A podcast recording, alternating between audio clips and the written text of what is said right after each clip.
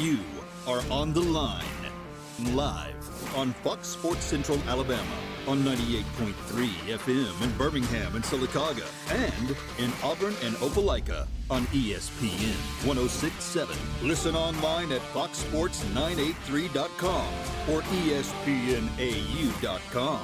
You are on the line with Noah Gardner and Levi Fitzwater. Join the show by calling 334 321 1390 or toll free at 888 382 7502.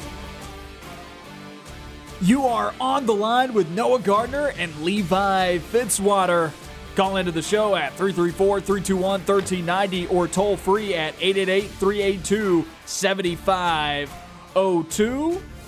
Find Levi and I on Twitter at Point Gardner at Levi Fitzwater. Hope everybody's having a good Thursday afternoon as we head to the end of the work week, the end of your work day.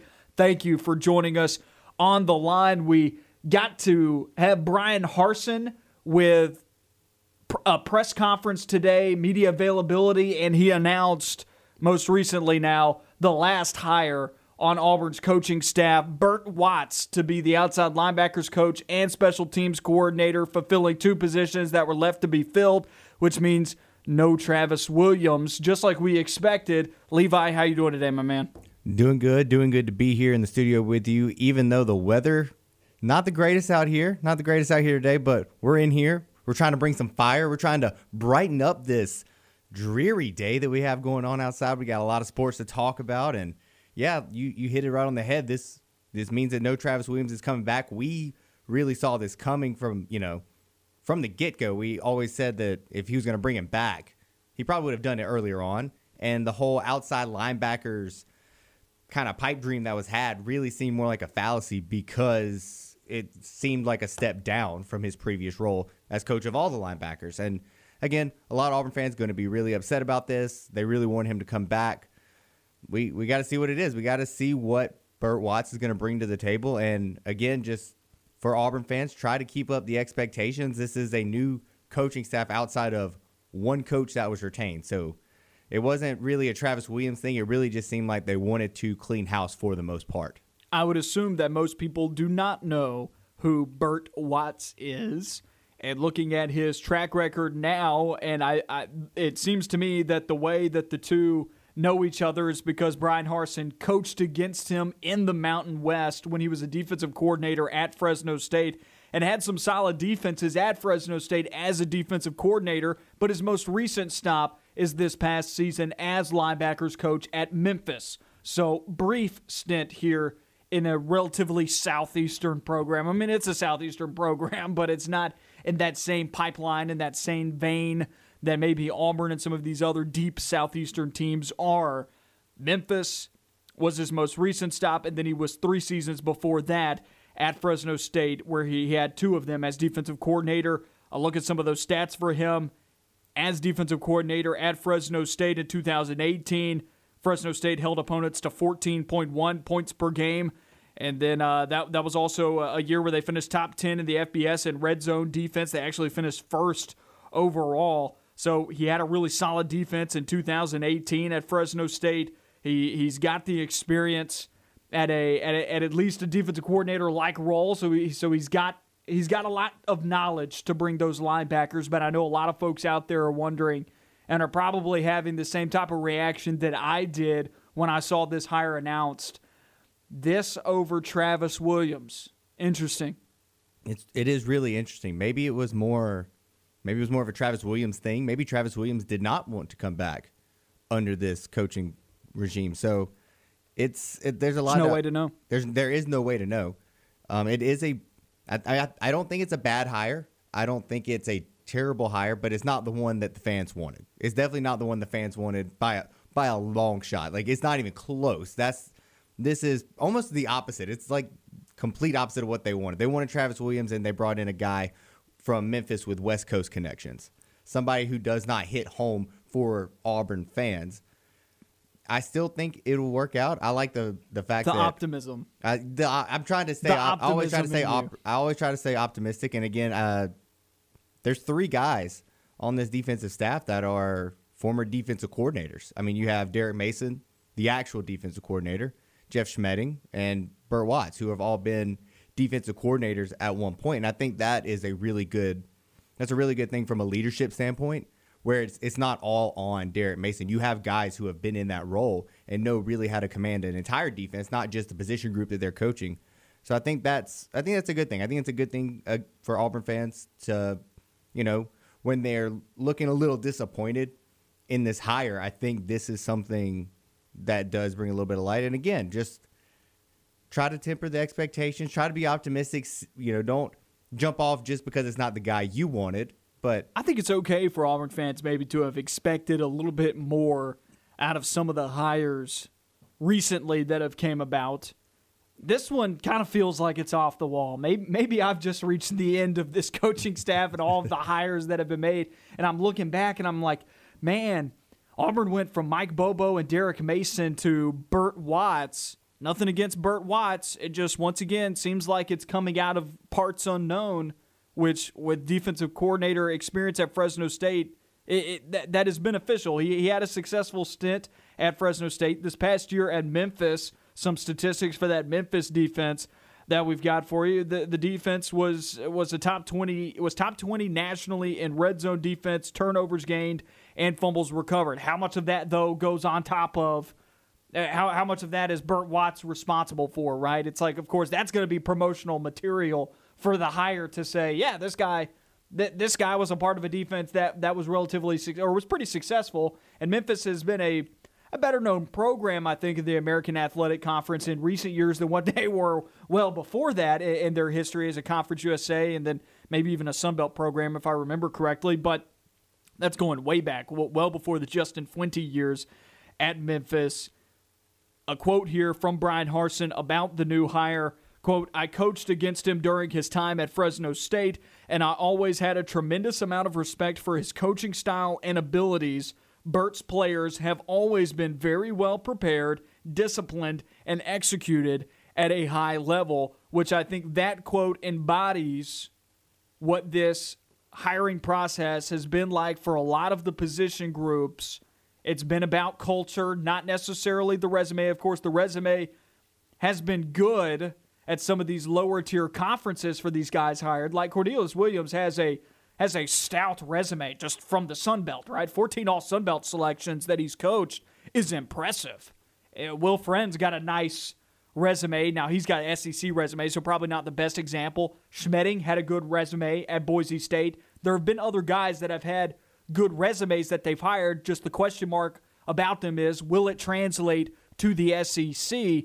And looking at Bert Watts, there's no way to know that. And there's no way to know that with any of these guys until we get through one or two years of these guys being on campus and seeing what they can do with it. Bert Watts, what we do know is he's walking into a room that has a talented group of linebackers, a former five star in Owen Pappoe. He's got Zakoby McClain as well, who's playing like he was a five star out of high school. He's got TD Moultrie, who was a high four star inside linebacker recruit that for some reason Auburn decided to move to defensive end. And now he's got Chandler Wooten coming in as well with tons of experience, despite the fact that he was a three star, tons of experience to bring with him. I think there's going to be a little bit of a reacclimation period to Chandler Wooten coming back to football after having missed it for a year, but he's walking into a room that has some talented linebackers. The thing is, he's not the linebackers coach. He's the outside linebackers coach, and I'm curious which ones of that group or possibly even if there are defensive linemen that will move back to that group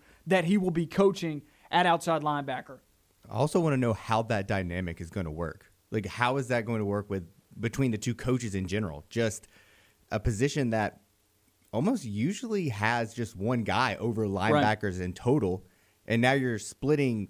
It's almost like you're splitting hairs in a sense and really dividing up that group. And I want to see how that dynamic works for coaches and again for the players, which group ends up being the better group for Auburn? Will we see a drastic difference of outside linebacker production and inside linebacker production? Well, Bryan Harsin is a titles guy.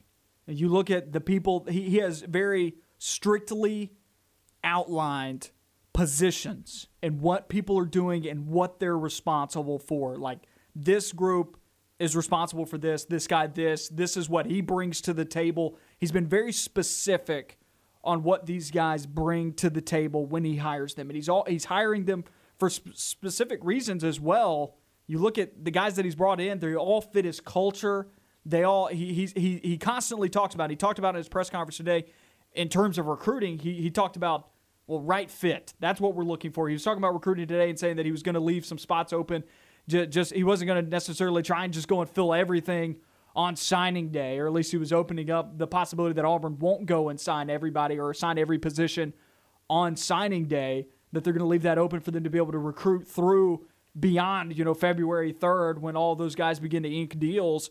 And so, or not deals, uh, you know, their national letter ink, of intent. Yeah, ink, yeah. ink intent. Yeah, yeah, there you go. Ink intent. This isn't Tennessee. Nobody's inking deals. Whoa, the shots are fired today. but and I'm he, he's he's very specifically laid out things with his coaching staff, which is an indicator to me that since this position group was split in half, coming back to where I started this with, the fact that this position group, which is typically has one person over it, has now been split into half, means that the two positions are going to be coached differently. They're going to have different objectives. They're going to recruit different types of players at those positions, and that is an indicator to me that Auburn will be making a scheme shift to the 3 4 defense. Maybe I'm jumping the gun on that, but I think that this is an indicator that Auburn's going to be moving to the 3 4, and some of those outside line, and those outside linebackers are going to play differently than inside linebackers. I mean, Auburn has specifically outlined on their defense inside linebackers, outside linebackers. I don't feel like that's as common when you're talking about 4 3 defenses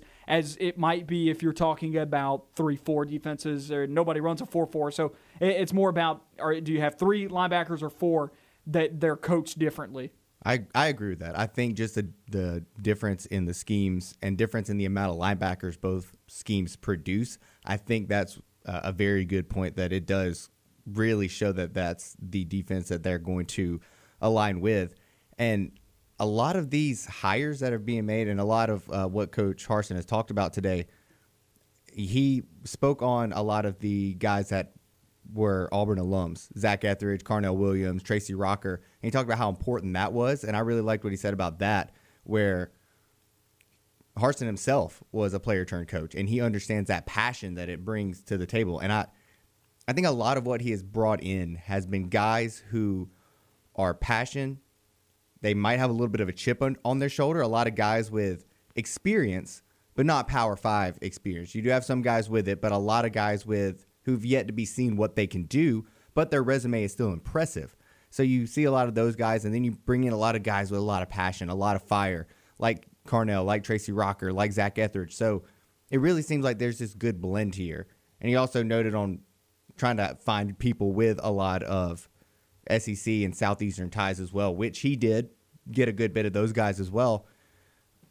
I I don't know. I like what I like what he said today. I like his I like the message he's trying to convey. I think he's really trying to convey a strict, passionate, hard-nosed culture for Auburn. You noted it. He's absolutely detailed, outlined what he wants, defensive position by position with Super his coaches. detailed. And it's not just on defense too. I think I think it's everywhere in this program there's a specific role for everything. And there's a it is a very detail oriented program and people are going to be responsible for their jobs. There's going to be accountability. That's the key word today and moving forward for Accountability. Auburn. Accountability. But here's the other side of that. Gus Malzahn entered Auburn talking about accountability in his first year. It was all about accountability. And I get that every new coach, when they're coming in, that's going to be one of the first things that they're going to try and install and instill in these guys and it, and in their players. It, that is what it's going to come down to. Is if it if if it'll stay that way. If you will command the respect of your locker room for the entirety of your time there as head coach uh, and your position group coaches spend more time with the individual players as well. So it's even more important to get some of those coaches to be the right fits. It's even more important.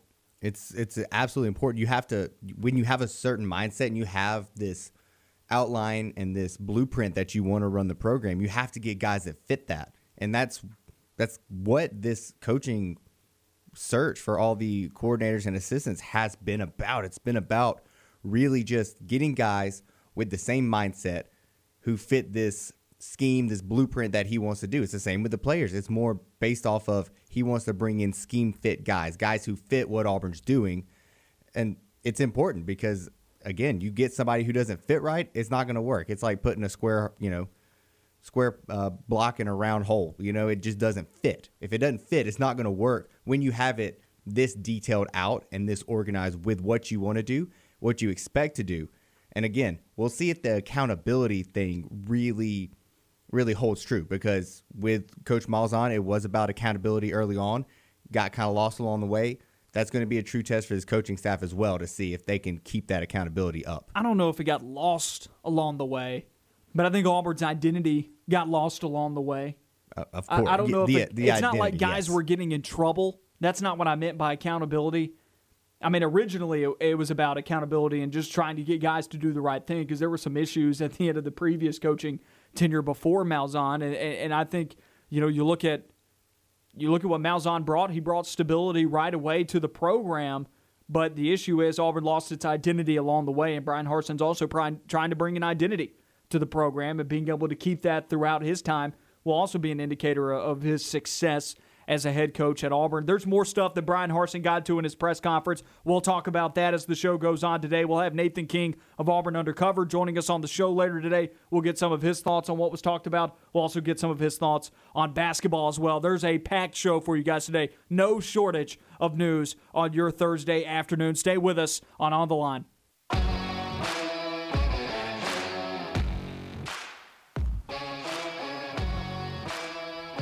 You're on the line with Noah Gardner and Levi Fitzwater. Call into the show at 334 321 1390 or toll free at 888 382 7502. We want to hear from you your thoughts on the hire at outside linebackers coach and special teams coordinator Bert Watts, coming from Memphis, most recently defensive coordinator at Fresno State three years before that. Some other things came out of that press conference with Bryan Harsin earlier today. We'll continue to talk about that throughout the show. We got Nathan King coming up in a little under 10 minutes here on On the Line. We'll get some of his thoughts on what happened and what was talked about at the press conference. So we'll we'll put a pin in it right now. We'll switch gears to basketball. Auburn basketball falling to Arkansas last night, 75-73. And I, I feel like there there was something very key that Arkansas did last night that for the future of Auburn's season going forward about how this team progresses, it will be very key. It will be very key how Auburn responds to it if they will be successful in the upcoming just remainder of this month and remainder of this season. Arkansas put something on tape last night that was very concerning to me because Auburn didn't respond to it last night. Bruce Pearl was out coached last night, and I, and I, that is not a knock on Bruce Pearl. That is not me saying that Bruce Pearl coached poorly last night. Bruce Pearl is coaching his tail off right now. He's doing a very good job. That is not a that's not an indictment on Bruce Pearl's coaching last night. That is praise to Eric Musselman at Arkansas for what he brought out at halftime. Not only did Arkansas begin to chisel into the 19 point lead just prior halftime, but in the halftime locker room, they made a key defensive adjustment that sent Auburn spiraling back into the dysfunctional team they were prior to Sharife Cooper, even with Sharife Cooper out there on the floor. They on defense, what they did with, and, I, am sure many people saw this, they had had a jumping man at the top of the defense as Sharife Cooper is bringing it up the floor, which is intended to keep the ball in Sharife Cooper's hands to get him to cross half court, where they eventually would double team him. Sharife Cooper, not the tallest point guard in the world, he's about out about six feet tall. Tries to skip that over someone's head. Of course, he's able to make the pass, but what it's doing is it's slowing down Auburn's offense. On top of that, Arkansas is one of the longer teams defensively in this league, which is a big reason why they force so many turnovers against the teams they play against. That for Auburn having to lob a skip pass across the floor, that fits right into what Arkansas is wanting to do defensively. And think about all the turnovers that they were able to force last night 17 last night. That's only a two turnover improvement from Auburn's 19 several games ago against them to open up SEC play. I went into the I went into the game yesterday talking on the show. Find the podcast wherever you get your podcast. I said that it's an exorcism game for Auburn, meaning Auburn's demon right now, the the, the thing that is inside them that ruins them is turnovers. And of course, Auburn only lost the turnover battle yesterday by one, but it's still that, that turnovers were the were the key thing in slowing down that Auburn offense and making them uncomfortable, making them dysfunctional again. Arkansas was able to do that. And understandably so, why Auburn didn't respond well to it. Bruce Pearl's in the huddle telling them how to handle that. He's seen it all before. The guy has, has, has many, many years of coaching experience. He is. It's not like he didn't address that probably in timeouts and in huddles with the team. It's that those guys out there, it was evidence that they had very little experience with that type of defense and with that type of pressure being applied to them because they never they never responded properly for the rest of the game. Of course, defense turned to offense late when Auburn finally fell behind by eight, seven points, something like that. JT Thor got a steal and a bucket. And of course, the defense stepped up in response in the second half. Of course, it was a much better defensive effort in the first half, but I think the defense is what kept Auburn in it last night, 100%, because that offense, uh, first half, second half, night and day difference. And that second half look, they looked as dysfunctional as they did before Sharife Cooper even stepped out there. And that's hard to believe because Sharife Cooper still had, what, 22, 25 points or something like that yesterday? Yeah. he ended up with 25 at the end of the game. It's like, I mean, it's like you said, they, Musselman made adjustments at halftime. He, he muscled them. He, he muscled them. He strong armed them. That's, I mean, that's what happened. It's plain and simple. Auburn came out, played a very good first half, and even towards the end of the first half, Arkansas started chipping into it just a little bit. But then they come out, they make their adjustments, and they they went in there and said, you know what? We're not going to let them get comfortable. We're not going to let Sharife Cooper beat us and or set up an offense to have someone else beat us. They're not going to let Sharife Cooper facilitate the game the way he does so well. I'm shocked nobody game. else has figured it out yet. I'm I'm shocked it took this long. Not saying that I had thought about it, of course. I'm looking at it from a different angle, obviously, but I'm shocked nobody has done this yet to Auburn because you look at Auburn with Sharife Cooper versus Auburn without Sharife Cooper. And, it's, like I said, a night and day difference, this Auburn team, since they got Sharife Cooper onto the floor versus the Auburn team that had last lost to Ole Miss before the before the Iron Bowl of basketball.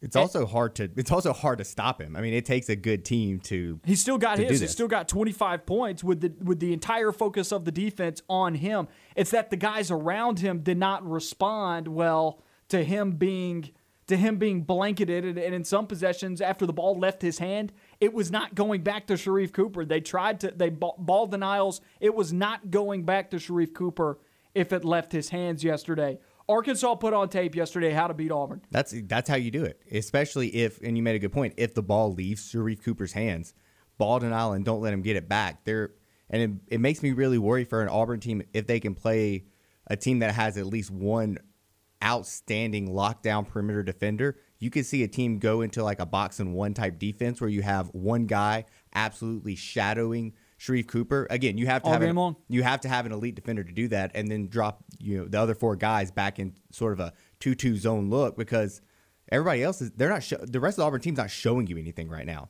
If you stop Sharife Cooper, the other guys have not earned your respect as of right now to to make them a threat. Jalen Williams, one for five, only had two points. Allen Flanigan seven points on two for seven shooting. Jamal Johnson was in foul trouble the whole game, but he was efficient. He was three for six from the field, two for three from three. He had nine points. He was really the, the lone backcourt help for him. I mean, what a shot in the arm Javon Franklin was yesterday, though. But obviously, he, he has been the last man off the bench for this Auburn team up to this point. Everybody else scored less than four points. Uh, JT Thor had 12 of course, uh, but a lot of that was you know defense translating to offense. He, he was relatively efficient though, three for eight. This Auburn team, and, and it, it's not like I said, I, can't believe it took this long for teams to figure it out. Obviously, we look at it from a different angle, so I'm not going to sit here and say that it was obvious. And not everybody has the length on defense like Arkansas has to be able to do it so well. That's part of it. Arkansas yep. super long, super tall, super athletic. They are able to do it so well, and that was why it was just a seamless transition from first half to defense in that in that defensive adjustment that they made. There there was it, it, was it was a flawless execution. I felt like on the defensive end, and Auburn still found a way to get 73 points, and that's a huge testament to Sharife Cooper's abilities that he could not be stopped, could not be stopped, despite the fact that the entirety of the Arkansas defensive plan was focused on him. And moving forward, I don't know if we're going to see other teams do exactly that with the jumping man at the top and what you're talking about with the with the box and one. And I, I don't know if we're going to see teams do that because not every team in this league has the personnel. But teams are, are going to get creative about how to keep the basketball out of Sharife Cooper's hands once it leaves his hands. Just keep it away from him. Like after he gets rid of it, that's that's the tape. That is the way to beat, neutralize, whatever you want to say. This Auburn offense. The second that ball gets away from him, don't let it. Don't let him get it back until Justin Powell returns, which nobody knows when that's going to be. Still, head, injuries know, are finicky. He's day to day, and it's obviously affecting him worse than it maybe it affects most people when you have concussions. Because it's been several weeks now for Justin Powell until Auburn gets another guy who is obviously comfortable moving the basketball and has great vision with it too. Because Justin Powell's had a nine assist game as well this year. He, he's been able to tally up the assist totals until Auburn gets another primary ball handler out there. Sorry, Allen Flanigan is not a primary ball handler until that occurs, I, I think Auburn's going to have some trouble moving forward. This is this. I don't think Auburn's about to revert completely back to the dysfunction that they had before Sharife Cooper because he's still out there and he's still going to get his. And just you know, a 20 point night for Sharife Cooper is going to be a huge shot in the arm for any Auburn team. It's going to keep them in it, but it's not going to look like it did before teams adjusted to this. It, it, and we made that point earlier when he first stepped on. How long was it going to take people to adjust to it once they finally got film on this Auburn team? We got Nathan King of Auburn Undercover joining us on the other side of this break. Stay with us.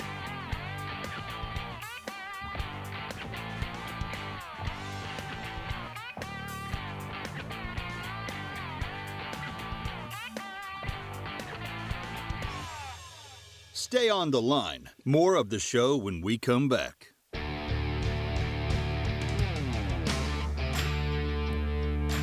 Noah Gardner and Levi Fitzwater with you on the line and joining Gus on the line now is Nathan King of Auburn Undercover. Nathan, how you doing today, my man? What's up, Noah? How are y'all? Doing good. We are doing great, and we hope you're having a great Thursday afternoon too. And uh, no shortage of news today, no shortage of things to write about. Auburn's completed its staff, and that news came out while Bryan Harsin had his media availability earlier today. I'm sure you were tuned into that press conference, and uh, we want to get some of your thoughts on what happened. Of course, the, the headliner there, Bert Watts, named outside linebackers coach and special teams coordinator. Talk to me a little bit about what Bryan Harsin had to say about this hire and kind of the logic behind this move, because I know a lot of people were looking for Travis Williams here, and, and this guy's obviously not Travis Williams. Right. So this, you know, there was only one spot left, but this, you know, eliminates the the three guys that um, Bert Watts is now, I guess, taking over for. You know, Travis Williams.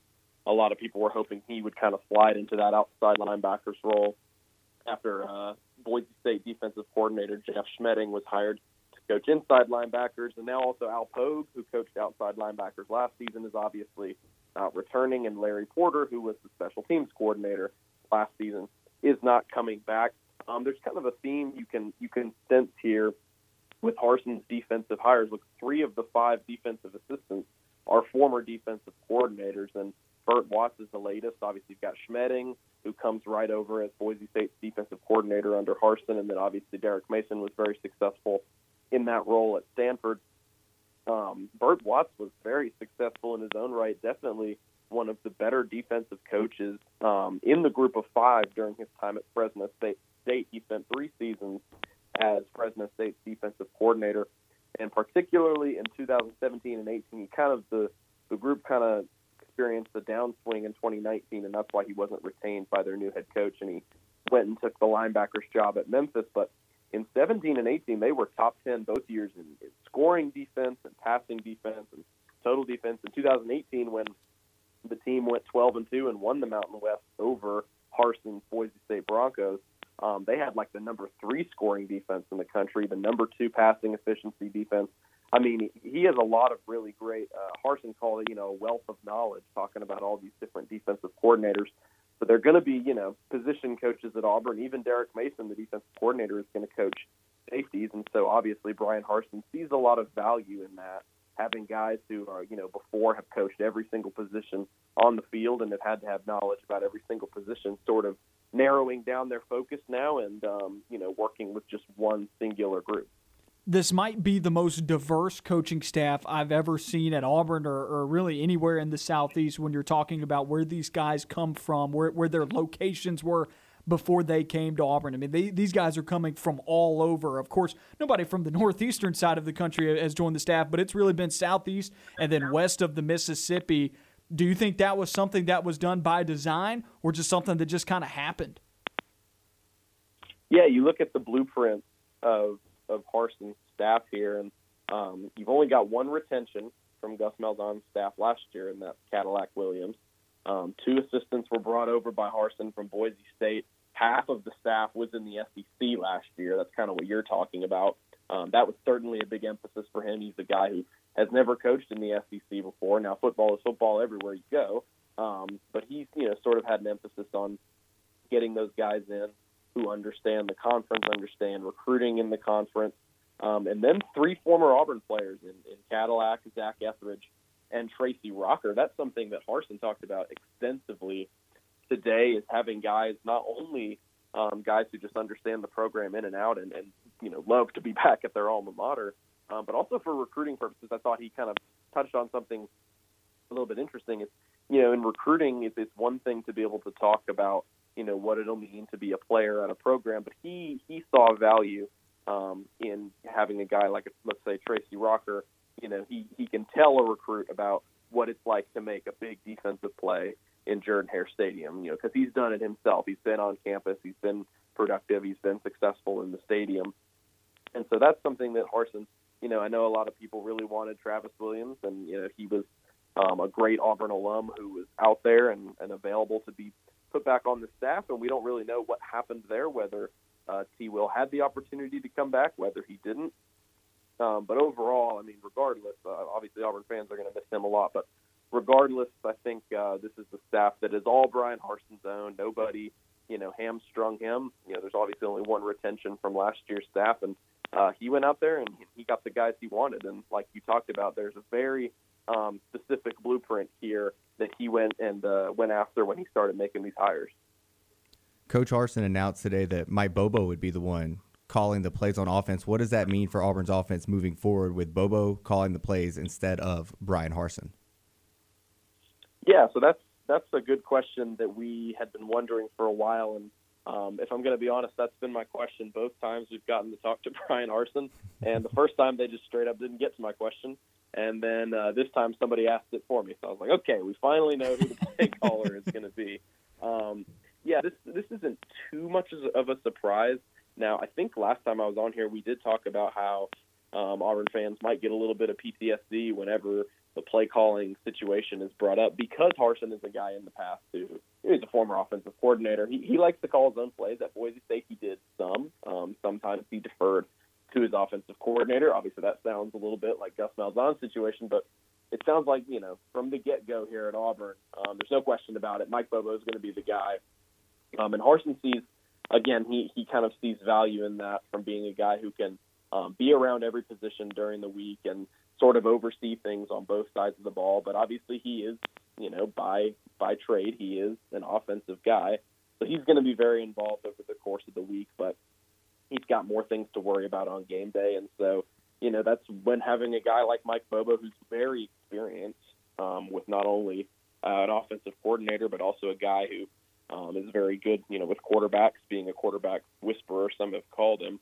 Um, you know, it's good to have a guy like that in this situation, so Harsin can just kind of focus on other things. So I, I would expect, regardless of what happens during the season, um, you know, whether how how good or bad things go, I don't think Harsin's going to back away from this. I think he's definitely going to take a back seat and, uh, and let Bobo call the plays. We're speaking with Nathan King of Auburn Undercover. Nathan, last night Auburn basketball falling to Arkansas 75 to 73 on the road. Auburn had as much as of a 19 point lead just prior to halftime, and we saw it slip away. But something we were just talking about on the show is it looked like Arkansas made one very finite, one very key adjustment on defense at halftime, and that was finding a way to double team and take the basketball out of Sharife Cooper's hands. Still found a way to get 25 points. But do you think that, that, that that's a big deal that Arkansas put that on tape uh, of how to kind of defend this Sharife Cooper led Auburn basketball team? It's a very big deal, and I'll be interested to see what Bruce Pearl's perspective is of that tomorrow. Um, once you know the the game has kind of had some more time to digest, because I was surprised that after the game, both Bruce and Sharife Cooper, we were able to talk to both of them after the game, and and they both said that that wasn't really something they expected. Um, the, you know that they, I guess they hadn't seen that. You're talking about on tape. Um, you know, I don't know this for a fact, but I, I guess maybe they hadn't seen Arkansas do that with other um, good players. Maybe it wasn't something that they thought was in their defensive repertoire to be able to to execute double teams like that. Because I was impressed with the way they were able to do it. I, you know, a double team, um, it's kind of easy in theory, but then you go out there and you're you're a man short on defense if he's able to get the ball out of his hands. But Arkansas coach Eric Musselman said after the game that that was their game plan. Um, if things started to go badly with Cooper, which obviously he had a great first half, and they're able to slow him down in the second half. And Musselman also said that their plan was to take the ball out of the hands of Allen Flanigan. Um, obviously, they didn't really have to do that too much. He had a lot of foul trouble. He only played 24 minutes. But those are undoubtedly, you know, Auburn's with Justin Powell still out. Those are undoubtedly Auburn's two best offensive weapons and, and shot creators, whether it's by assists or whether it's by actually shooting the basketball. So I'll be, I would definitely expect South Carolina to do that. We know Frank Martin's teams are uh, are pesky on defense. I would absolutely expect them to do the same thing on Saturday. It'll be interesting to see how Auburn adjusts. Do you think this imp- this loss and the way that they were able to neutralize Sharife Cooper, what's that impact over the next two games after South Carolina, where you have Missouri and Baylor? Do you think those two teams can also try to limit Sharife Cooper with this blueprint that Arkansas laid out? Yeah, I don't see why not, especially because those two teams. I mean, you just look at them on paper. I believe Missouri is still ranked um, right now. They're one of the best teams in the SEC this season, and then obviously Baylor, just straight up one of the best teams in the country. Um, so obviously, a lot of that is going to come from their defensive success. Yeah, again, I, it's I don't know if I necessarily peg it as a concern for Auburn because it is just something that we saw in just one game, and you know we'll see. Bruce Pearl's a great coach. He's shown that he can adjust over the years, um, and it's not the first time that somebody's tried to take away. It's not the first time he's had a great player. you know, in the past few seasons, it's not the first time he's seen defenses try to do things to take it away. He talked. He talked earlier in the season, actually. Now that I think about it, um, that he was kind of expecting teams to do this eventually and do things to take away Sharife Cooper and, and defend him differently but maybe he wasn't expecting the double teams, and now he's kind of thrown for a loop a little bit. Um, I would expect him to adjust, maybe less uh, less shot creation for Sharife Cooper on his own, maybe more just you know getting the ball out of his hands, getting back to him quickly before they're able to kind of reestablish a double team. Um, but it's something to watch. It's probably the number one thing to watch with this team right now on the offensive side of the ball is to see how they handle that moving forward. Nathan, thanks for taking the time to join us on the show today. Tell everybody where they can find your stuff. Yeah, of course. Um, AuburnUndercover.com is where you can find all of our staff's work. Obviously, getting to talk to Bryan Harsin today was great. This isn't something we normally got to do with Gus Malzahn. It's just kind of a random press conference with signing day still two weeks away. So that was a, a breath of fresh air, and we enjoyed it. If you want to go, just look at my personal coverage and follow along with what I'm doing every day. Um, you can go to at by Nathan King on Twitter. Appreciate it, my man. I hope you have a good evening. Yes, sir. Y'all have a good one. That was Nathan King of Auburn Undercover joining us on the show today. You know, it, it is the first time we've seen somebody defend Sharife Cooper that way. I said last segment, Bruce Pearl's seen it before in, in his history as a coach. How will Auburn respond? That'll be a big deal moving forward, especially with South Carolina on Saturday. More of online on the other side of this break. On the line on Fox Sports Central Alabama on 98.3 FM and ESPN 1067. Last segment of hour number one here on On the Line. Noah Gardner, Levi Fitzwater with you. Find the show Twitter at Point Gardner at Levi Fitzwater. That's where you can find us. Call in at 334 321 1390 or toll free at 888 382 7502. Phone lines are open.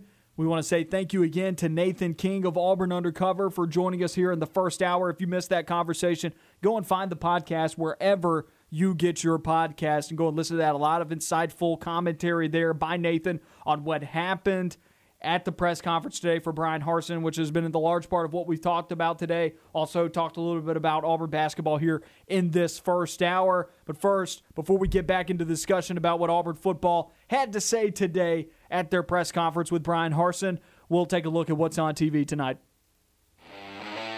Hey everybody, it's Noah Gardner with What's On Tonight. CBS is running its sitcom lineup beginning at 7 with a new episode of Young Sheldon. It's college orientation for the genius. B Positive is at 7.30, Mom at 8, and The Unicorn at 8.30. A movie pick for the night, the 2018 remake of Halloween is on FX at 6. In live sports tonight, we have two NBA games on TNT at 6.30. LeBron James and the Lakers face off with Giannis Antetokounmpo and the Bucks. Following the game at 9, it'll be the Pelicans and the Jazz. College basketball starts in the Big Ten with Rutgers at Penn State at 6 on Big Ten Network. Over on ESPN2, it'll be Wichita State at Memphis. At 8 p.m., we see some ranked teams enter the picture. Indiana at number 4, Iowa on FS1. Number 24, UCLA at Cal on ESPNU. And Arizona at Arizona State on ESPN. I'm Noah Gardner, and that's what's on TV tonight.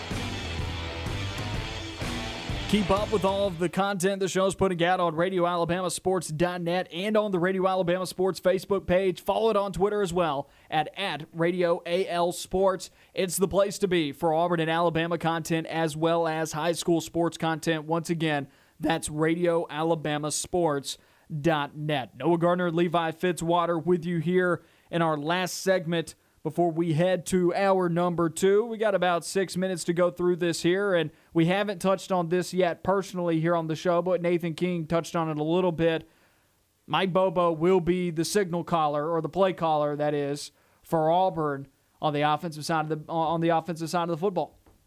It's it's it's nice to know. It's nice to finally know, like Nathan. But we saying, all assumed we assumed that, but it's nice to finally get it. It is a, at least a confirmation. Confirmed.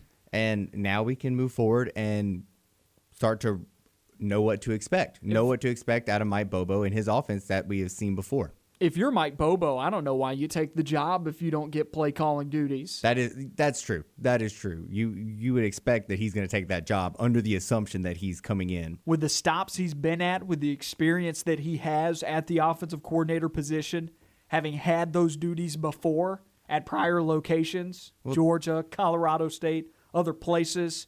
You know, it, it would it just made sense. He's a couple years older than than Bryan Harsin. Not that that matters a whole lot, but I think it's I think it is fascinating to me that Bryan Harsin, you know, he brought a lot of guys to his staff that maybe were a lot older than him, a lot more advanced in coaching experience than even he is. And we've talked so much about how experienced Bryan Harsin is as a coach, at least in terms of what Auburn has hired in the past. He's the most experienced coach we've seen Auburn hire since even beyond Pat Dye, nobody else has brought in as much head coaching experience as, as he has brought to the table with eight years of experience as a head coach.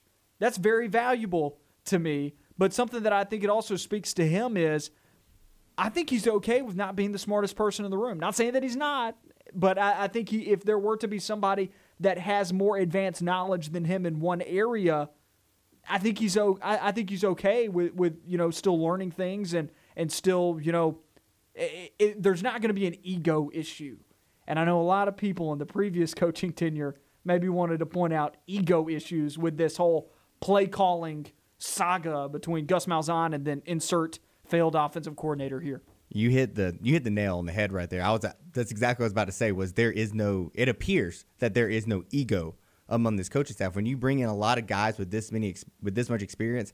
And I hate to do it. I know Auburn fans don't like it it's kind of reminiscent of how Nick Saban has been building a lot of those Alabama staffs over the past few years. You have a lot of guys. not a whole lot of flash in some of those hires. I mean, just, of course, recently on offense there has been with Kiffin and Sarkisian, but outside of that, no. A lot of guys with experience. I mean, just recently Alabama brought in former Jags coach Doug Marrone to be a line coach, and yeah. if you take from being a head coach in the NFL for the past how long? Because it was he was with the Jags and the Bills for a while. He was a head coach of Syracuse before that. Now you're stepping into more of an assistant role hires like that mean a lot because it shows that there is a lack of ego, a lack of just sheer power wanting to control everything. It really seems like Coach Harsin wants to get better. He wants to surround himself with a lot of smart guys, a lot of guys with a lot of experience, kind of like Coach O did in not this past season, season four in the national championship year, where he had a lot of great staff around him, a lot of great assistants that knew a lot about the game and didn't put it all on head coach to be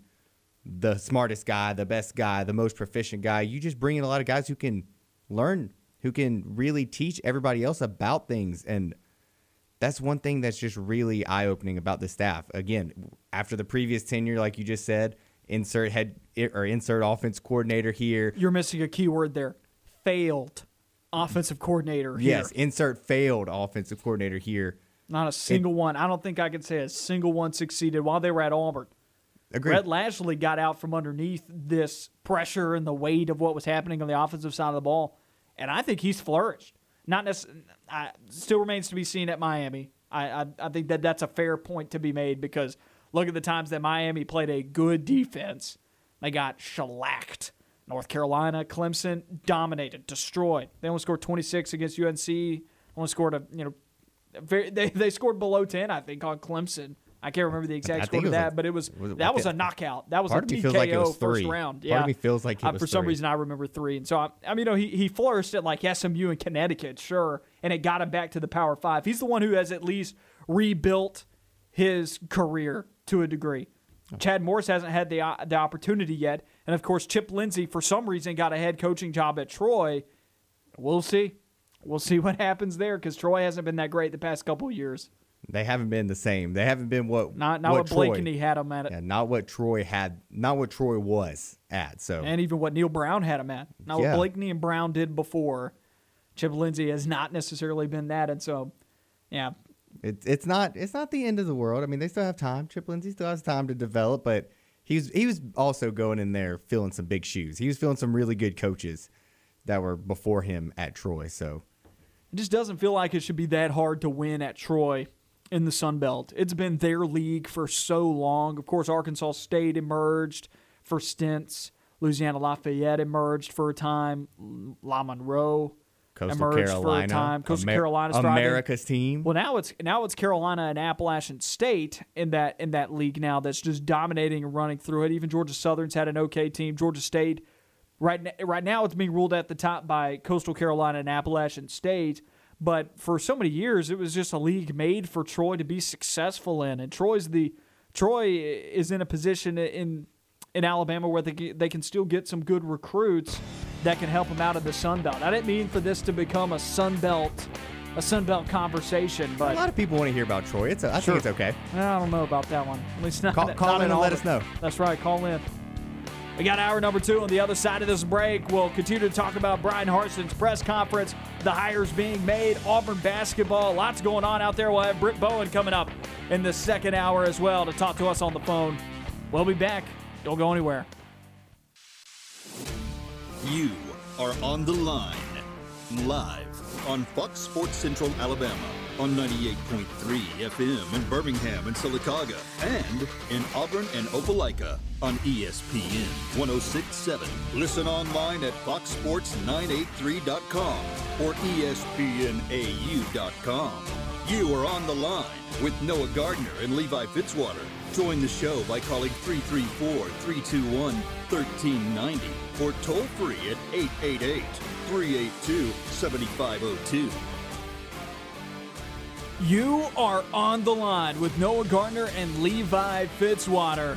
Hour number two of the Thursday edition here on ESPN 1067 and on Fox Sports Central Alabama on 98.3 FM. Find Levi and I on Twitter at Point Gardner, at Levi Fitzwater. It's pretty easy. No numbers, no no underscores, no nothing. Just straight up at Point Gardner, at Levi Fitzwater. Once again, the number to call to call into the show, talk to us, talk to us uh, about anything in the sports world. We want to hear from you. There's good football news, and we want your opinions on it. We want to converse with you about this. The number to call 334 321 1390 or toll free at 888 382 7502. We opened the show discussing this. Burt Watts named Auburn outside linebackers coach and special teams coordinator. This isn't T. Will. I don't think that this is a bad hire. If T. Will's name wasn't in the picture, and he may have not have even been considered. Maybe he didn't want to return. We don't know why T. Will isn't back, and we'll never know that. At least, at least I wouldn't expect to ever find out that information. If T. Will had not been Auburn's linebackers coach up to this point, had not done this well, maybe it's not even T. Will. Maybe it's just if somebody hadn't been in this position doing just an ops, uh, an awesome job, and I- been I- a fan favorite as well. Just the fans' love for him, it just makes it so much harder on a guy like you know Coach Watts to come in and really. to fill that to fill that role that I mean Deshaun Davis even tweeted today like Will Smith shaking his head like Yep. man and he even added Auburn football and that it's like Travis Williams was beloved and rightfully so to what he did to a room of linebackers that before he got there was not one of Auburn's best units and I think you can easily say those linebackers year in and year out reload and are consistently one of Auburn's best units on their entire football team, even from a recruiting standpoint as well. But as I was going with this is if Travis Williams or someone like Travis Williams who was just doing an awesome job wasn't in the picture, I still don't think that this would be viewed as a sexy hire, but it would be something along the lines of Cornelius Williams being hired at wide receivers coach. Good resume from outside the SEC, no SEC experience. Will it translate? That would be how we would be discussing this hire. And I think that's the way people need to view this hire. We all knew it wasn't going to be Travis Williams. When it wasn't at the beginning, we knew. Uh, once Carnell's name went, and then there were a couple days after that where where it wasn't announced, we all knew it wasn't going to be T. Will. It was just a matter of time to see who was going to take the spot. We all knew. I wasn't holding my breath on it. I, I we knew, and so I think people need to view this hire from a different lens, not from oh it's not Travis Williams. They need to view it as hey, this this is kind of like all of the other hires. He's a culture fit. Will it translate? I understand being reserved on it. I'm reserved on it. I don't know if it's going to work out for a lot of the guys that Auburn hired onto this staff. Auburn brought in culture guys. Auburn's bringing in, or Harsin's bringing in a completely different culture to Auburn. It was clear he wanted to clean house not in a hostile takeover way, but it was obvious that he's came in, he wanted to start brand new, which makes it even more interesting that Carnell Williams was the one that was retained. And I think I, I it's think, even I think we, more I about a certain know, running back. I think we might know a certain running back that was recruited heavily by Carnell Williams. wanted to play for Carnell Williams probably. I think that I, I think that seems to be a little bit more in line with why one coach was retained from that previous staff. And none of the others were either. Now we don't know all of the other coaches not being retained. It it could be for different reasons for some of them. I mean, some of them might not. others. Some of them might not have wanted to. I mean, some of them might have been asked to come back. Some of them might not have had And any know. indication. And none of that's a bad thing. None of it's a bad thing. If they didn't want to come back, it's it's fine. The fact that they didn't want some of these coaches back is fine. I like the idea of just coming in, cleaning house, putting a stamp on what you want this program to be. I just don't think Harsin's afraid. I don't think that man is scared of anything. He comes in, cleans house, brings in a lot of guys with not a lot of Power Five experience, and just says, "Hey, we're going to come in here. We're going to play hard. We're going to come in here with this tough nose mentality. We're going to come in with West Coast recruiting ties, Southeastern recruiting ties, and we're going to do it this way.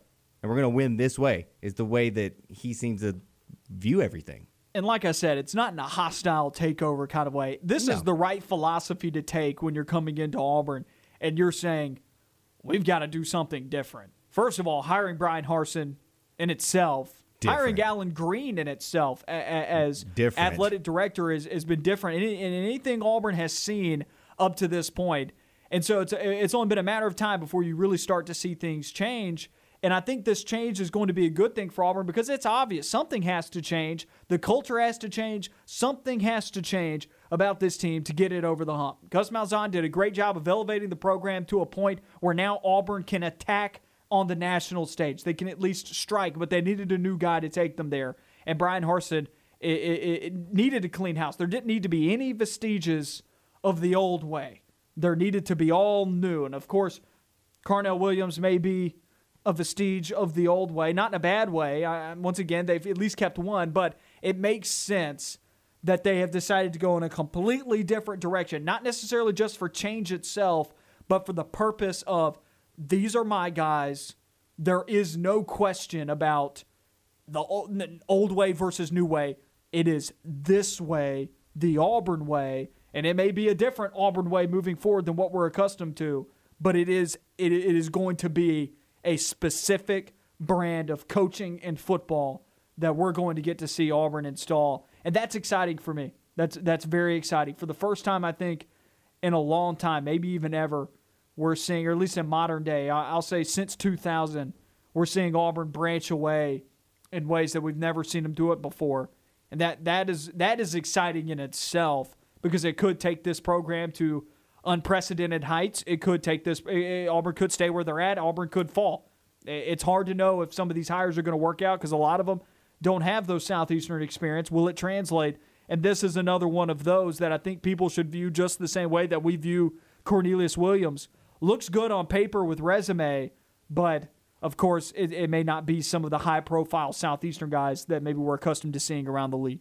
I think just be excited until you're proven, like until you're given a reason not to be excited. This is a, it's exciting because this is a new era. This is something different. You hit it right on the head. This is something that it hasn't been done in a while that you've seen Auburn branch out. I think the er, like one of the ones I think of a lot is when Coach Tuberville ended up bringing in a spread offense at the end of his tenure, and that was just to me at the time. I think I think that was around 2008, if I'm not mistaken. Tony Franklin. Yeah, bringing Tony Franklin in, bringing the spread offense. Yeah, it didn't it did not work out, but it was one of those it was one of those moves that they brought the spread in, and then Coach Chizik comes in, and you have a little bit more spread offense with Coach Malzahn, and it's been pretty much the same spread offense. We're going to be fast. We're going to be up tempo.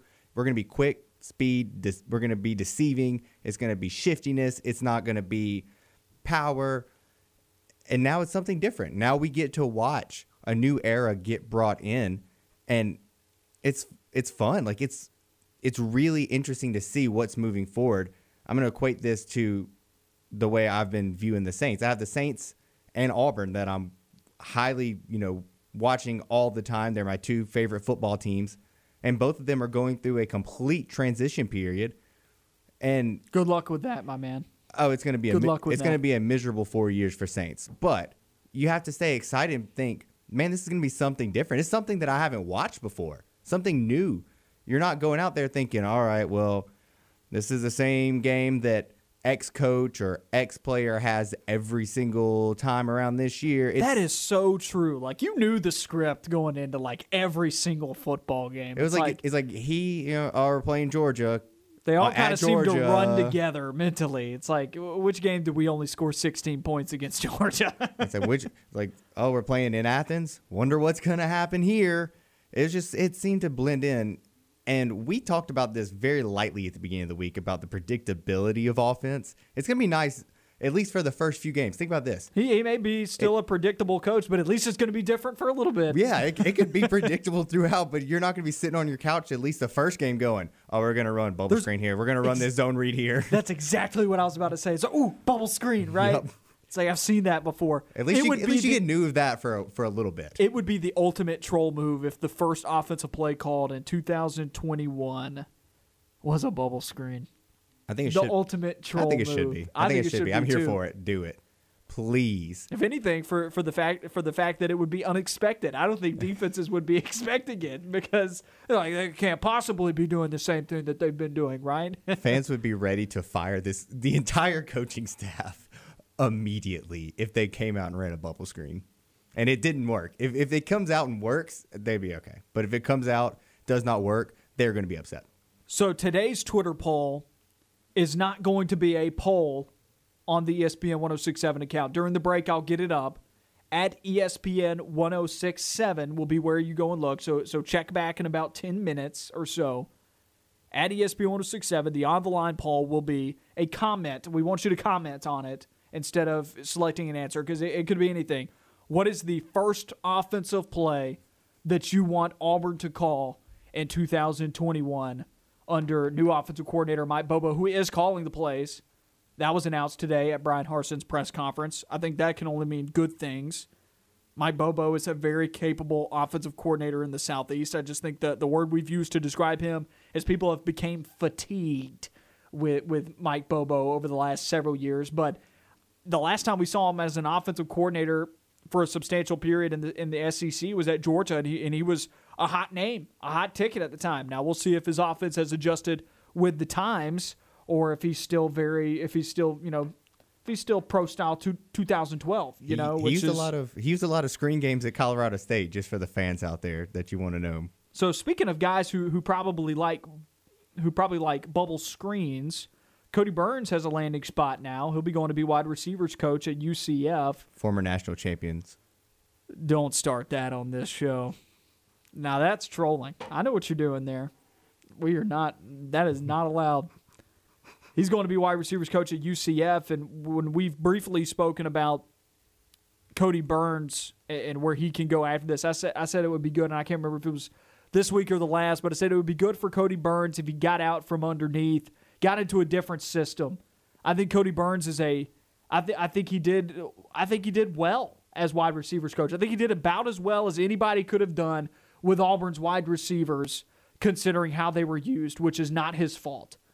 It, it is whoever's calling the plays. It's whoever's creating the scheme, and it wasn't Kodi Burns. It was it was Gus. It was Dillingham. It was Lindsey. It was Lashley. It was it was all of those people. It was not Kodi Burns. At least that's not the way that I'm perceiving it.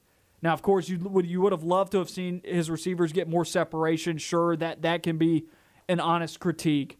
Uh, is the route running ability, but it- the routes that they ran, not his fault. How they were used, not his fault. A lot of them could catch. I mean, Eli Stove, Anthony Schwartz, both of those guys developed over their time at Auburn. We saw receivers get better under his tutelage. He put Darius Slayton in the NFL, and he's doing well with the with the New York Giants. I wish Kodi Burns nothing but the, the the most success possible. And I think he is going to the right university to accentuate his skills. Not only will he be under head coach Josh Heupel, who when he was at Missouri, offensive coordinator, offensive mind, he he has had the benefit of having quarterbacks like McKenzie Milton at UCF, but UCF is very capable of passing the ball around the yard. And that is going to accentuate his skills as a wide receivers coach. I would not be shocked if this is a brief stint outside the SEC or outside of the Power Five for just a little bit for then for him to do very well at UCF and then return back to some power conference school, whether it's in the SEC or, or, or somewhere else. I think this is a really great landing spot for Kodi Burns. More of on the line on the other side of this break. We're about 15 minutes away from talking to Brit Bowen. You are on the line with Noah Gardner and Levi Fitzwater. We'll be right back.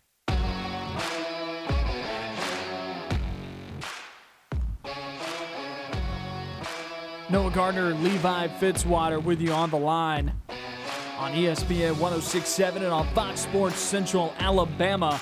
Number to call 334 321 1390 or toll free at 888 382 7502. You can call in, talk to us about what you like. Bryan Harsin had his press conference today. I'm sure you've seen some bits and pieces of it. If you're just now joining us, we want to hear from you about your thoughts on the most recent hire or in anything sports related. Call in. Once again, number to call 334 321 1390 or toll free at 888 382 7502. A direction I want to take our conversation now. We briefly mentioned Cornelius Williams throughout today's show, but also his hiring taking place over the weekend at wide receivers coach. This entire coaching staff has now, at least the on field coaching staff, is now complete for Bryan Harsin. Three Auburn wide receivers are taking off for the NFL draft Seth Williams, Anthony Schwartz, Eli Stove. It's the end of an era of the best receiving corps we've seen at Auburn as far as talent is concerned since 2010, I would say easily. And then before that, the 2004 to, through 2006 receiving corps. I'd really say 04 and 05 receiving corps. Those were, as the, as the kids would say, lit. Those receiving corps were on fire. Aromashodu, Ben Obomanu, Courtney Taylor. Can't believe I said Courtney Taylor last there. The other two were great as well. That that that group was loaded. Talk about guys that all at least found a way into the NFL. And the big question is, will this receiving corps all find their way into the NFL? Which Auburn wide receiver this season, though, this upcoming year, 2021, will step up to replace this talented trio? Who is going to have the best year at wide receiver next year for Auburn? Who do you think is going to take a, a big step forward? And all of them are taking a big step forward just by playing more because there was a log jam at the top of that at the top of that receiving corps. They're all they're all gonna have to step up. They're all gonna have to be asked to do a lot more than they have been. But who is going to be the most impactful out of that group? I think it comes down to two guys, in my opinion. I really think Elijah Canion, who we saw had the breakout game in the bowl game, I think that's going to weigh a lot for Auburn. And I think Shedrick Jackson's going to have to step up a little bit as well. I just think those are two guys that, if I'm looking at, really want to really have the potential to make the leap. Guys who have had a little bit of playing time, guys who are going to be a little bit familiar with Bo Nix. I think these guys are going to probably need to step up. I like Canion's potential, six four guy. Like I really enjoy watching him and what he looks like from just looking at him as a football player. Like just looking at the guy, he looks like a beast at wide receiver. And I think this year, without that, as you said, logjam at the top of that receiving chart, I think he can come in and I think he can really I think he can be the most impactful. I think he can take over as the number one, and I think I think he can come in and look good. And I think Shedrick Jackson could be a good two for that as well. I'm going to be very careful to not be deceived by the bowl performance from Canion. Not going to say that he won't. I'm not going to say that he won't do everything that you're saying. I'm I'm being deceived by the build. Like I, the sure. performance in the bowl is really good and it showed a lot, but I'm more interested. I like the build of. It. I like the six four, the two fifteen ish. I like that. Same thing can be said about J.J. Evans and Shedrick Jackson. There are other big receivers in this corps. J.J. Evans is someone that I'm shocked that we haven't seen anything about. I've seen him play in high school. Big bodied receiver, can do a lot. He can do a lot, especially out on the outside. I've seen him do, I, I saw him have a 99 yard touchdown reception against Lincoln High School when it was Montevallo and Lincoln in the last game of regular season two years ago, or I guess football season ago after prior to this year, of course, and he went 99 yards. It was just a just lob down the sideline for him, and he went up, mossed over a defensive back, and took it all the way. But you know, some guys just look better in high school, and it just doesn't quite translate for some. Some guys just had it, you know, maybe a little bit too easy in high school. Not saying that that's the case for J.J. Evans, for but for one reason or another, guys sometimes just don't pan out. Briefly touching on Shedrick Jackson and the point that you made about him, Shed Jackson has only primarily been used as a run blocker. And he's um, Auburn's best run blocking wide receiver, and he's one of the better run blocking wide receivers that I've seen at Auburn over the last couple of years during the Gus Malzahn tenure. The pass catching hasn't quite gotten there yet. And everything that was billed about this guy coming out of high school was that he's a bona fide college receiver, that it's his body, he's ready. This guy's ready. His development has taken a long time, and I want that's another it's another thing. You you just don't know a whole lot about these receivers because of how they were used. Like was Shedrick Jackson actually given a, a chance? A, a, right. Was he given a chance to get on the field and do anything? To, to accentuate his skills out there because the offense was built for the other three receivers, not Shedrick Jackson. And so maybe, maybe he'll be somebody that steps up. I think, without a doubt, just in my mind, the guy that I'm choosing above any of the others, Kobe Hudson's going to take a huge step forward next year. Kobe Hudson, I think, could be the primary target of this receiving group. He, he's probably of all of these guys that we hardly know anything about, that that anybody hardly knows anything about, Kobe Hudson is probably, if I had to guess, he's my pick right now to be the primary target next year for Bo Nix stepping out there into 2021. I don't see Canion. I don't see Capers, especially after his offseason is going to be spent recovering from an injury.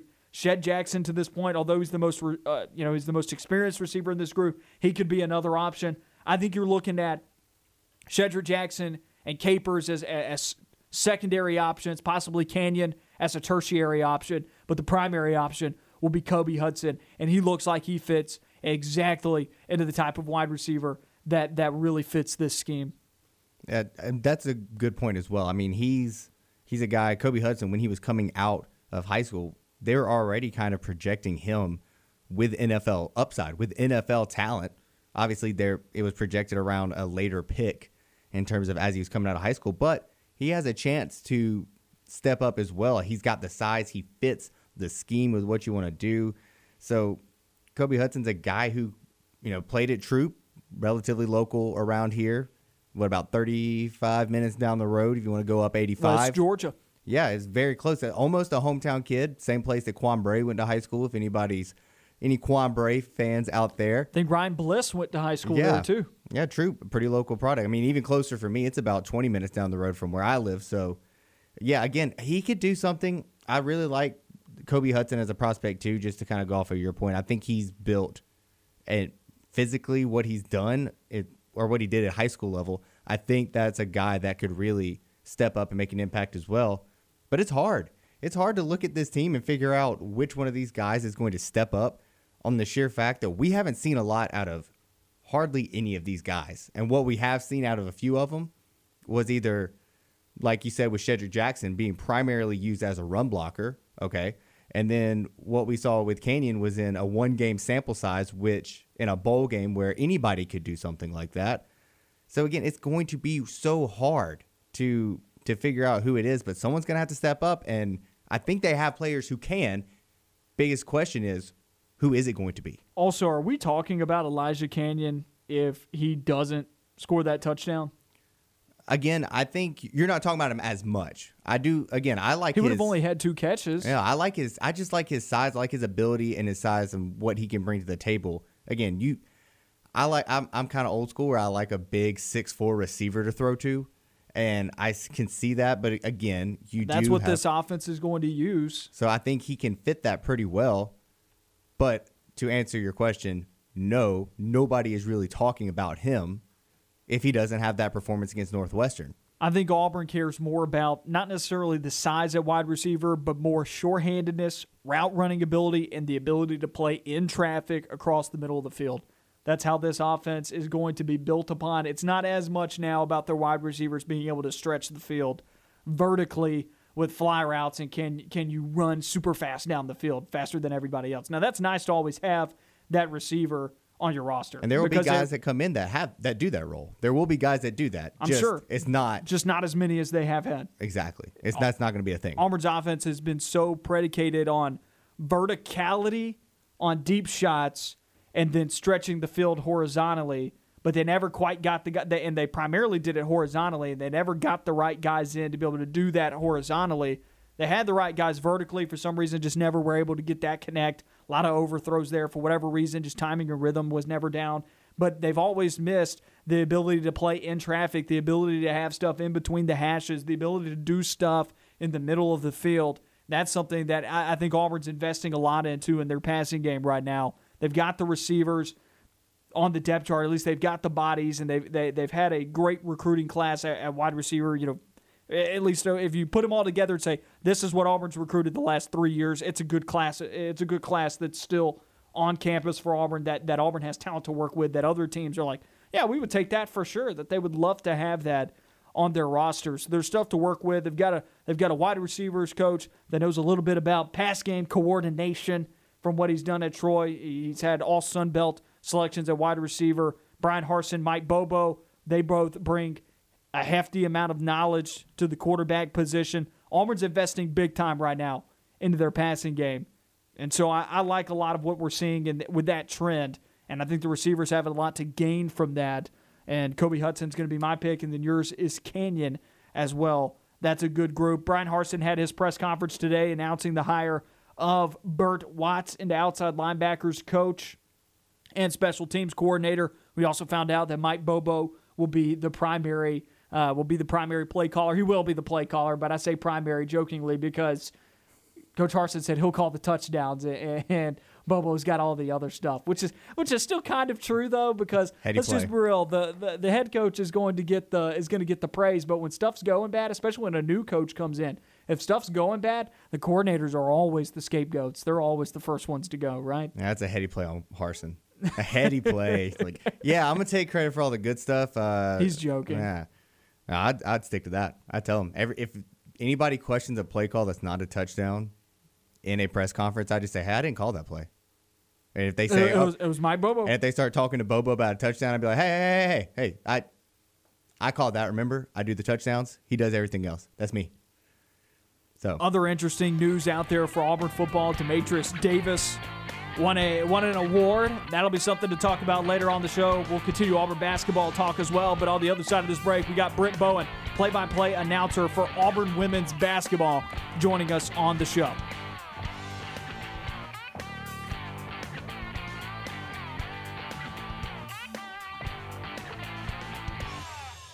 Stay on the line. More of the show when we come back.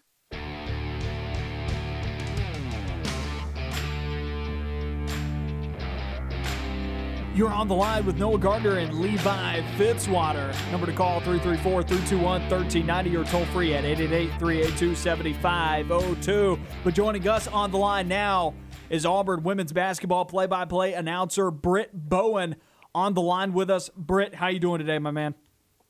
Hey guys, doing well. It's game day. Just happy to be back in Auburn Arena. That's right. It's game day, and it's been it's been a little while. Has that been weird for you? And, and also your thoughts on that for the program to have missed some time here after dealing with some COVID nineteen related issues. Yeah, it's unfortunate, um, and it's really unfortunate for the student athletes and the coaches because, gosh, you put in so much time and effort and so much hard work, and you, you, you come back and just boom within a within a day you can have it taken away from you. You know, so so that's challenging, and, and not to mention, you know, when you're trying to find a groove and trying to find a rhythm with with a young team that's learning how to play in the SEC, it's even more challenging because I mean, you look at what they had to go through on Sunday.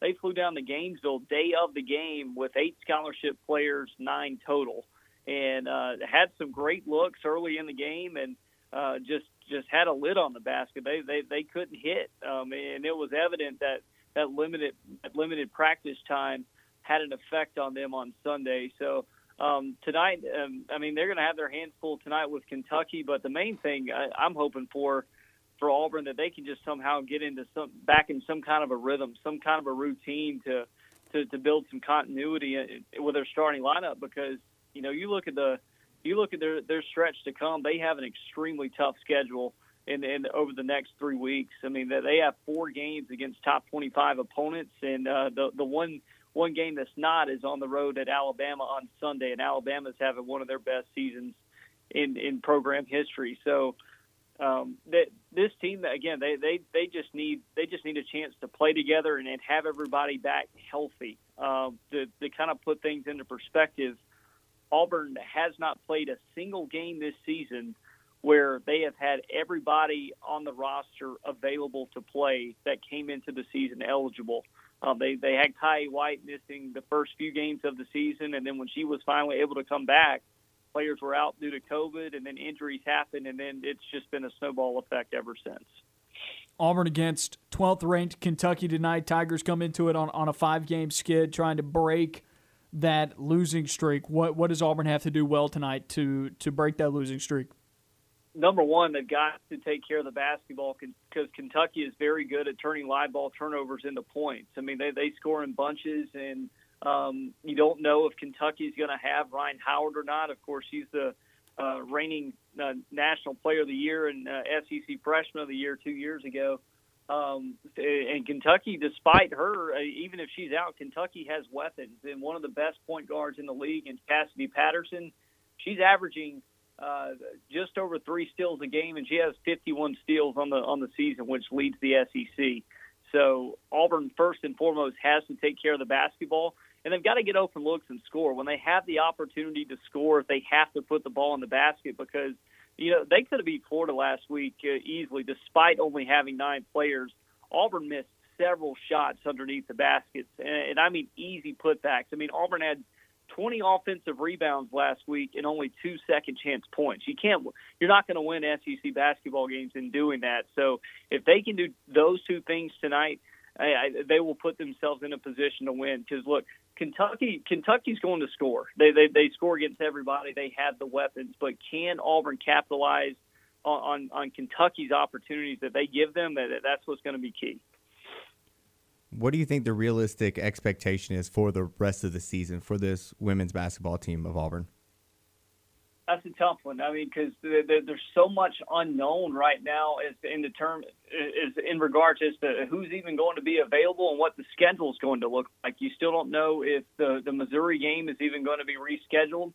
um, you, you certainly hope that no other players uh, test negative, not just for Auburn, but for any team. But uh, realistic expectation for Auburn, you, you got to find a way to, to beat somebody that, that you're not supposed to beat. Because I, I think if with a Vanderbilt game taken off the schedule right now on paper, Auburn's probably not going to be favored to win a, a, another game in, in league play if you if you had to pick games today. So Auburn, they have got to find a way to to to, to get that rhythm back with their starting lineup. You know, because that's another thing with all these kids being out. You know, that they've lost their rhythm. They they they're they're no longer really playing in sync. I thought they looked decent on Sunday despite only having nine players. So it, tonight, if they can put out that same starting lineup and get a couple more players back off the bench, they can start to build some rhythm and some continuity and, and, and get some chemistry back uh, on the floor because they're, going to need that with with the stretch that they had to come. But um, for Auburn, uh, expectations moving forward, they've got to get it together.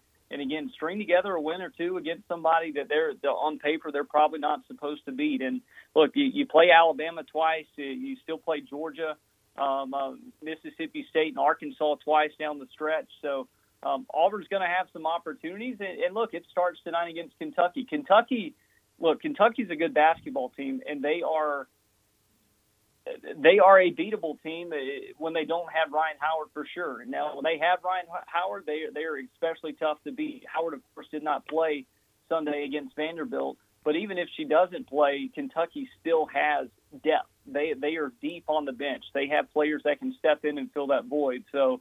Um, Auburn's going to have to be ready, and again, they've got to find a way to overcome this adversity because right now, just I mean, just with everything they've gone through and and the, the games that, that that they should have won in the league. I mean, they should have beat Ole Miss and LSU, and and who knows, maybe even Florida if if if if the circumstances were different. And you don't know about Missouri, and unfortunately, they didn't have Unique Thompson, and and a couple other players were out. So Auburn's still without a win in league play, but you can't worry about that now. You've got to find a way to bounce back and and beat the odds. Speaking with Auburn women's basketball play-by-play announcer Brit Bowen. Brit, I'm going to throw you a curveball here, and this is indeed a, a play on words here. We're, we got to be only about a month, month and a half away from, from softball season. I know that's a program that you're that you're pretty close to, and that you that you call games for as well. What's the latest going on as we creep closer to spring season? Yeah, I, I, I'm glad you asked about that, man. Uh, just right now, it's just everybody's waiting on the schedule first and foremost in non-conference play. I think the schedule got torn apart because of um, all the all the big non-conference tournaments that happen out on the West Coast and down in Florida. I, I don't think any of those are happening this year. So I think teams all across the country are trying to build non-conference schedules. So I, I expect Auburn to have a have a decent amount of home games in February. Again, this is not confirmed. This is just solely my anticipation.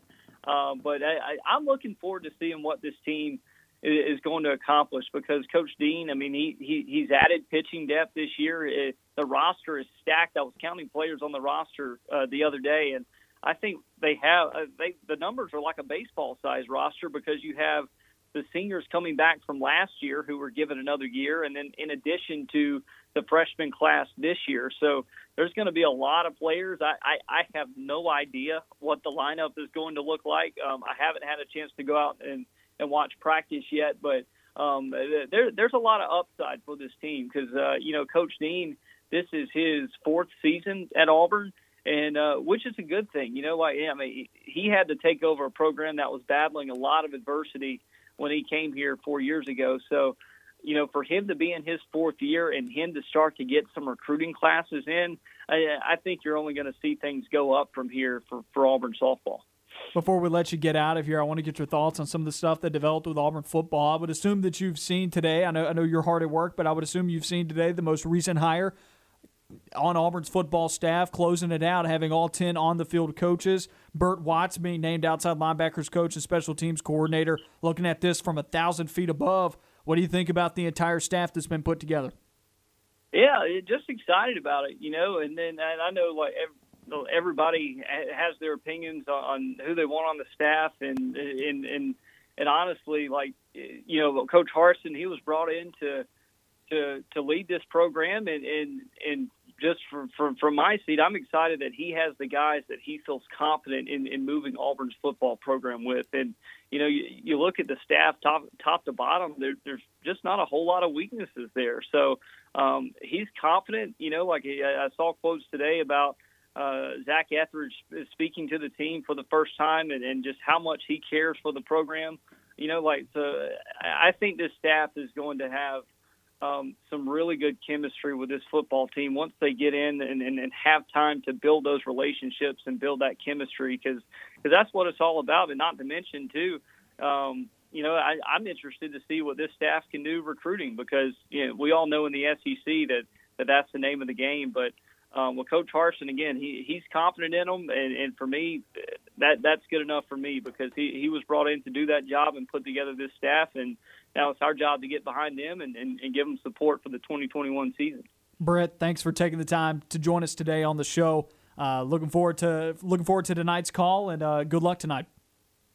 Hey guys, appreciate it, and uh, looking forward to being back on next week. War Eagle.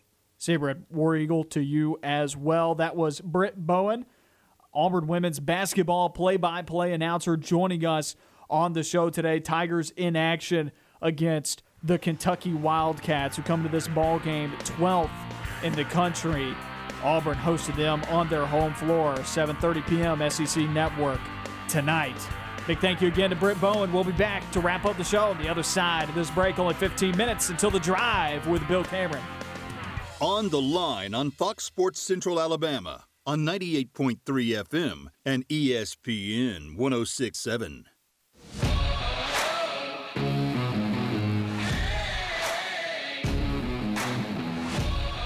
Back on On the Line, Noah Gardner, Levi Fitzwater with you, wrapping up the show today. Find us on Twitter at Point Gardner, at Levi Fitzwater. Another thank you out there to Brit Bowen, Auburn women's basketball play by play announcer, joining us on the show for our previous segment. If you want to go and find that conversation that we just had with him, touched on Auburn women's basketball's game tonight against Kentucky. Also got into a little bit of a softball conversation as well. He also happens to do a lot of play-by-play for the for the softball team also. So that's something to to to talk about there with him as we creep towards the spring seasons that we're only, you know, it feels like a month and a half away from. And then I also got his thoughts on the most recent hires for Auburn football as well. If you ever miss a show, find the podcast wherever you get your podcast. We're 12 minutes away from the drive with Bill Cameron, following us on ESPN 1067 and on Fox Sports Central Alabama. So make sure you stay tuned for that. Four hours of local sports talk radio here on both of those stations every weekday. Then on Saturdays for us, we've got our encore show. That's a best of show that goes from 8 to 9 a.m. on ESPN 1067 and from 10 to 11 on Fox Sports Central Alabama. That takes place on Saturdays.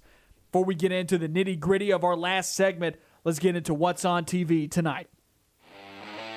Hey everybody, it's Noah Gardner with What's On Tonight. CBS is running its sitcom lineup beginning at 7 with a new episode of Young Sheldon. It's college orientation for the genius. B Positive is at 7.30, Mom at 8, and The Unicorn at 8.30. A movie pick for the night, the 2018 remake of Halloween is on FX at 6. In live sports tonight, we have two NBA games on TNT at 6.30. LeBron James and the Lakers face off with Giannis Antetokounmpo and the Bucks. Following the game at 9, it'll be the Pelicans and the Jazz. College basketball starts in the Big Ten with Rutgers at Penn State at 6 on Big Ten Network. Over on ESPN2, it'll be Wichita State at Memphis. At 8 p.m., we see some ranked teams enter the picture. Indiana at number 4, Iowa on FS1. Number 24, UCLA at Cal on ESPNU. And Arizona at Arizona State on ESPN. I'm Noah Gardner, and that's what's on TV tonight. Follow Fox Sports Central Alabama on Facebook to keep up with the latest going on in sports on the line, the drive with Bill Cameron, analysis, news, and more. All on Fox Sports Central Alabama on foxsports983.com and on Facebook. That's foxsports983.com. Wrapping up the show today on something that we teased about earlier. Dematrius Davis won an award out of Houston. He won Offensive Player of the Year given to him by the Touchdown Club of Houston the four star quarterback signee for Auburn, is collecting some hardware before he steps onto the plains. He's also, you know, captured a couple of uh, titles, a couple of state championships while sure. he was in there as well. So a lot of hardwood, very decorated coming hardware. in. Hardware. Did I say hardwood? You did. It's basketball season. it's basketball right? season. I got it on the brain. Okay. Yep. Yeah. He's all the euphemisms. a lot of hardware coming into Auburn, and so what? Are, are we sold that he's not going to compete for a start, starting job this year? Is that a don't thing? Are we sold that that's not going to be a thing? Well, he's definitely not competing for it this year. You you meant down the line. Yes, when he come when he Gunnar gets to, Stockton yes. comes to Auburn. Dematrius Davis, I don't think will end up starting at Auburn at any point. Not to say that he doesn't go his his full four years. Maybe there's a position change in there. I don't know, but if, if Gunnar Stockton commits to Auburn, obviously Gunnar Stockton is higher ranked quarterback recruit right now, but I also think it's going to fit the scheme better at Auburn for what Bobo is trying to do. Bobo's recruiting this guy. Stockton is Bobo's guy. Dematrius Davis wasn't, and I think that plays into it a lot. So I have questions right now if Dematrius Davis will ever take a snap. I shouldn't say ever take a snap. I should just say will ever start at quarterback for Auburn. Will ever take a starter snap at quarterback for Auburn in his career. Could go the whole way at Auburn. Could stick around or could you know go the transfer route. But he was somebody that I was actually really shocked decided to to ink his national letter of intent while there was no head coach at Auburn. Because you have no idea, no earthly idea whatsoever what that offensive scheme is going to be like in the future. Not to say that a dual threat quarterback couldn't work, but it's not the prototypical player that you see in a Mike Bobo offense. You see a pass first guy. He was committed. I mean, he was committed to Auburn. He, He was sold Auburn. on Auburn. So But so was Joey Gatewood. and look how that happened. Yep. I mean, it's it's hard. I agree with you. It is if Gunnar Stockton does end up coming to Auburn, I don't think there's a chance that Dematrius I, I Davis won't takes say a snap. don't. I wouldn't say there's no chance because if he sticks around as a backup, you know things, Things- happen, injuries. There's a very slim chance that he becomes a starting quarterback at Auburn Sure. if Gunnar Stockton enters the program. Just simply on the at fact least not of for multiple years. It's just simple on the fact that Gunnar Stockton is Bobo's guy. He fits what they want to do. It's it's not we're not trying to just say that looking at it right now, I can 100% guarantee you that this guy is better than this guy. It's just again, who fits a little bit better? Who fits better? Gunnar Stockton. That's a Bobo guy. He fits what the system is. And again, talent matching that coming out of high school. So it's going to be hard and that's it's that feels unfair to say about Dematrius Davis, who is an uber talented, super decorated athlete coming out of high school. So it does feel it feels unfair to him to say that. It's just again more of a scheme fit than anything issue with that. And I mean, guy reminds you a lot of D'Eriq King. If you've ever watched highlights of the two of them, that's There will be an A day someday that we'll get to see Dematrius Davis throw the football, and then we'll know more. You know, yeah, it'd be uh there will be an A day one day down the line that we'll see him get to throw the football, but. For, for this year's, I mean, you're just not going to know. You're not going to know about it. Just plain and simple. And Bo Nix is going to be the guy for probably the next two years, possibly even three if he wanted to, because this year's eligibility doesn't matter. And so he, he could be back for, for years now, you know, and, and Bo Nix could carve out one of the best legacies that an Auburn quarterback has ever carved out if, if it builds up to that point. Think about the records though that he'll be able to hold at the year just by virtue of being here for five years. Compiler. You you snicker right now, but No, like, I'm just snickering because it's, it's it's a compiler. Just being a compiler.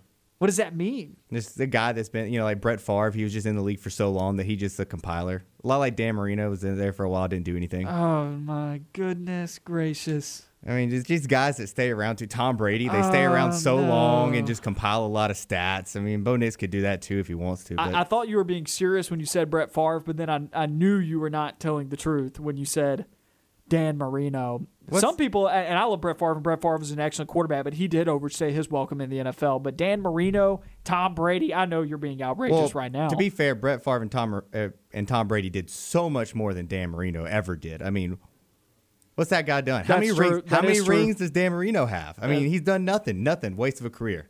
no, now you've taken it too far. Dan Marino is a top ten quarterback all time. Not in not in terms of rings. Not in Ringland, sure, but but doesn't uh, That's all that matters. Uh, uh, doesn't Trent Dilfer have a ring? So by your logic, is Trent Dilfer a better quarterback than Dan Marino? Yep. No. More rings. Show me the show me the rings. trying to think of other outrageously, you know, just average quarterbacks that have rings Uh, that have won. What was it? Brad Brad Johnson? I think Brad Johnson won one. That sounds like a generic name. I'm pretty sure it's Brad Johnson. That is such a generic I'm pretty sure he was the. Bucs quarterback when they won. Joe Flacco has a ring. Is Joe Flacco a better quarterback than Dan Marino? Elite. Oh my! Joe, I mean, For- Joe, you know that was really the conversation. That was a conversation. of question- that was a for a question while a back. like, years Is. Joe Flacco elite? It's like what? I didn't agree with that back then, but of course he had a you know he had a sexy playoff record. But now look at us. Uh, you know, on Madden he's like 58 overall overall oh, now. wow. I didn't realize it was that Just bad how, well, at least after one year in the league, like going into year two, he was down as low as 58 overall, and I was like, oh, how the mighty have fallen. That's just that is tough right there. That's that's that's a lot. I mean, you would think that that ring he won would carry more carry more weight on his Madden record, you know? So Maybe it's a little too heavy. I don't, I don't know. but yeah, he's like 58 overall. It's scary. It's scary. That does it for another edition of On the Line. Noah Gardner, Levi Fitzwater back with you tomorrow to wrap up the day. Following us here, The Drive with Bill Cameron. We'll see you tomorrow, everybody. You know where to find us.